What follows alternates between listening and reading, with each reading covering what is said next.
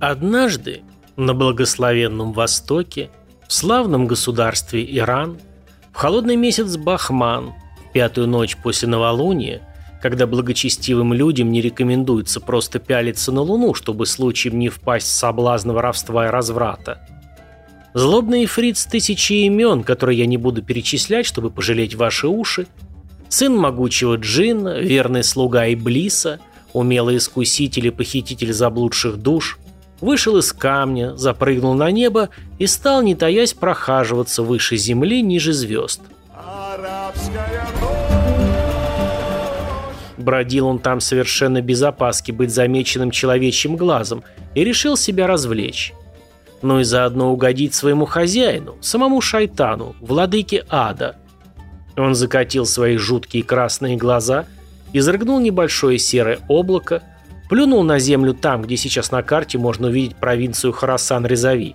И с первым блеском утренней зари поднялся из земли на перекрестке шести дорог небольшой призрачный силуэт, отдаленно похожий на человека. Посмотрел на него злобный могучий Эфрит, и понравилось ему то, что он создал. И сказал он что-то на авестийском языке, и поднялась громадная волна столбом на реке Атрек. Призрачный силуэт поклонился своему создателю до земли и еле заметной змейкой помчался в сторону города Кучан. А волна исчезла, как будто ее и не было. Шайтан, как известно, весьма изобретателен в кознях своих, как и слуги его. Много лет не было видно и слышно результатов той проделки Ифрита. Но прошло всего 30 лет. А что такое 30 лет по сравнению с вечностью?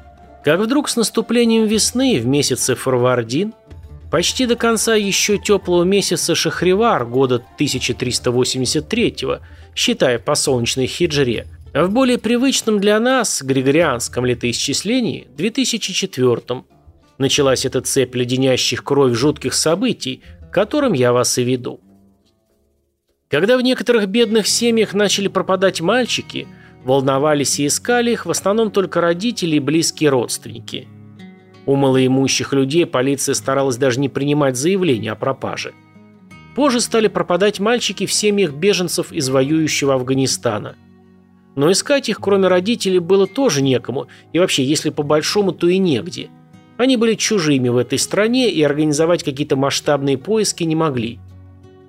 По стране начали расползаться разнообразные мрачные слухи – Предполагались самые разные версии, но в результате лидировать с большим отрывом от других стала одна.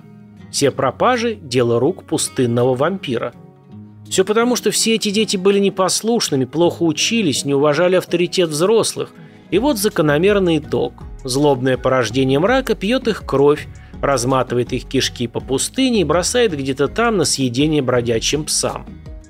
А как еще рационально можно было объяснить регулярное бесследное исчезновение детей? Вот он еще утром был, пошел в школу и просто не вернулся из нее. Никто ничего не видел и не слышал. А абсолютно никаких концов.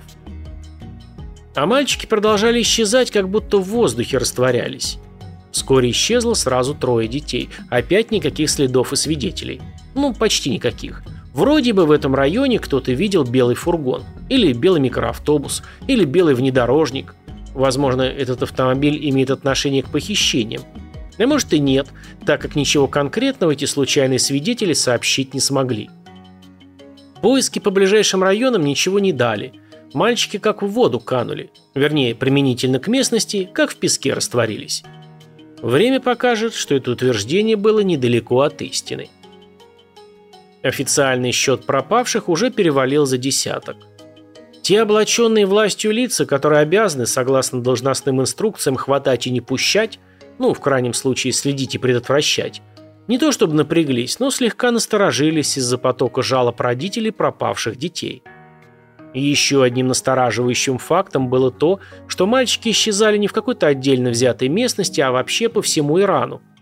Это, естественно, радикально усложняло поиски вероятных виновников этих случаев, как и проведение расследования, так как невозможно было чем-то объединить все эти ужасные случаи. А пустынный вампир тем временем продолжал собирать свою чудовищную жатву детских душ. Силы правопорядка Исламской Республики Иран, как и в других странах, делятся на несколько важных структурных подразделений. Но дорожная полиция не могла ничего сообщить о белом автомобиле, потому что было слишком мало исходных данных по модели и даже типу машины. Полиция общественной безопасности и уголовный розыск также разводили руками, не имея для активных действий никаких отправных точек. Начались сезонные дожди, которые внезапно размыли явные следы чьих-то хорошо спрятанных преступлений. Было обнаружено несколько тел детей в пустыне. У каждого из них были удалены внутренние органы. Это было очень нехарактерно для обычных убийств. Полиция задумалась о жертвоприношениях, торговле органами и опять вспомнила вампира. Тем временем, после того, как пропали еще двое мальчиков из уважаемой зажиточной семьи, а напряжение в спецслужбах приближалось к точке кипения, в одном из кабинетов базы корпуса стражи исламской революции раздался тревожный телефонный звонок. Пожелавший остаться неизвестным абонент, вот же наивный, он был найден уже через полчаса после звонка и тщательно опрошен в тайной полиции. Сообщил, что в связи с тупиковым делом таинственного пустынного вампира неплохо бы приглядеться к одному небольшому кирпичному мини-заводику. Информация об этом, а заодно и о многом другом, была детально уточнена у анонима лично и принята к сведению. Потому что те, кто попадает на беседу в тайную полицию, начинают рассказывать вообще все, еще и стараясь перебить себя, чтобы рассказать больше. Благодаря внезапной наводке это место было тщательно осмотрено и перевернуто вверх дном три раза подряд.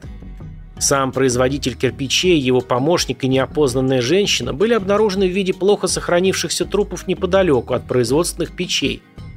Что интересно, периодически в этом месте наблюдали белый автомобиль, не то фургон, не то микроавтобус. А потом события стали развиваться стремительно. Среди бела дня, усадив группу из пяти мальчишек в белый грязный микроавтобус, некий гражданин начал удаляться в сторону пустыни. Пацаны почули что-то неладное и попытались сбежать. Двоим это удалось, троих увезли в неизвестном направлении. Пока они добирались до дома, пока рассказали все родителям, пока родители позвонили в полицию, пока полицейские опросили детей – Прошел не один час. Мальчишкам удалось довольно подробно описать своего похитителя. Им оказался некий Али. Опознать его оказалось легко, он в свои 22 года уже имел судимость, поэтому у полиции были его четкие фото. Он был прихвачен за мягко и вскоре рассказывал все, что знал. Али оказался всего лишь добровольным помощником некого Махмуда, с которым он быстренько познакомил полицейских по их настойчивой просьбе. Мухаммад Басаджи, сменивший фамилию на Бидже, был одним из семерых детей местного торговца в городе Кучан, провинции Харазан-Резави. Мать, когда ему было 4 года, умерла от рака, а отец женился на знакомой вдове, у которой своих было 6 детей. Батяня был суровым мужчиной, требовал строгого порядка и беспрекословного подчинения в семье. Нарушителей строго карал деревянной палкой за малейшие провинности. Прилично доставалось и Мухаммаду – что делало его все злее и злее на окружающий мир. В целом его детство было безрадостным. Он копил черную ненависть к окружающему миру в себе, она концентрировалась в нем и давала свои плоды.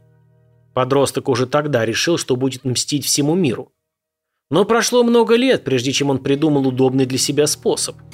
У него внутри как бы начался нестерпимый зуд, который утихал только тогда, когда уже ставший взрослым Бидже удовлетворял свои низменные желания. Он предлагал мальчишкам проехать с ним в пустыню под разными предлогами, ловить змей, посмотреть древние руины и просто помочь в работе. Оказавшись в безлюдном месте, Биджей издевался над мальчиками, насиловал их, бил, резал, а когда полностью удовлетворялся, вскрывал их животы. Тела закапывал, иногда сжигал, а внутренние органы разбрасывал вокруг, для того, чтобы замаскировать трупный запах и привлечь диких животных, которые уничтожат останки. Чтобы удобнее заниматься своим зверским хобби, Мухаммад освободил кирпичный мини-заводик, убив и прикопав неподалеку его обитателей. Начал возить детей именно сюда, потому что здесь были подходящие печи. 14 сентября 2004 года Бидже был арестован по обвинению в похищениях, убийствах и изнасилованиях детей на всей территории страны. Маньяк ничего не скрывал и сразу же сознался во всех преступлениях. Он сказал, что у него была конкретная цель – 500 детей, и если бы его не арестовали, он обязательно с удовольствием продолжил бы. Вроде как собирался сначала похищать детей чиновников, но потом это показалось ему слишком сложным, и Бидже начал с беженцев. Это было значительно легче, так как искать их никто не собирался. Начался суд. Мальчишки, которые сбежали во время похищения, отказались свидетельствовать против Али. Оказалось, что его семья угрожала им и их семьям. Ни о какой защите свидетелей речь там не шла, поэтому оставили все как есть. Биджи в суде сказал, что раскаивается в своем грехе и не заслуживает смертной казни. Следствию удалось связать с ним 26 преступлений, из них смертью детей закончились 20. На самом деле полиция считала, что их намного больше, но не было никакой доказухи. Родственники погибших на суде разделились во мнениях. Одни требовали смерти виновного, других вполне устраивала денежная компенсация. Бидже сообщил на это, что он беден и с него нечего взять, и принес извинения семьям погибших. В то же время просил учесть, что виновен не только он, но и те должностные лица полиции, которые бездействовали и этим помогали ему совершать преступления. Суд проходил в закрытом режиме только из-за того, что родственники жертв во время первого же заседания прорвались через охрану и здорово потрепали подсудимых, прежде чем удалось их оттащить. 27 ноября 2004 года столичным судом Мухаммад Бидже был приговорен к 100 ударам плетьми и последующему повешению. Его помощник Али получил 15 лет тюрьмы, так как было доказано только его участие в сокрытии преступлений. Кроме того, 16 сотрудников правоохранительных органов, в том числе два следователя и один работник прокуратуры, поехали в тюрьму на разные сроки за халатность, проявленную при поисках пропавших детей. 16 марта 2005 года в Пагдеште на главной площади собралось примерно 5000 человек, чтобы увидеть своими глазами казнь педофила. Сначала Бидже в наручниках, прикованного к позорному столбу, выпороли судебные приставы.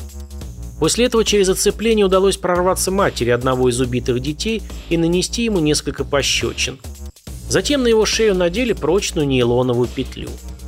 Через пару минут стрелой крана маньяк был поднят высоко вверх, где висел 20 минут.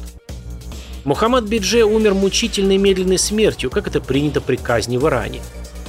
Фото его, висящего в петле долгое время, было одной из любимых заставок на телефонах в Иране – Фотоподробности этого мероприятия можно будет увидеть в Телеграме, ссылка под видео.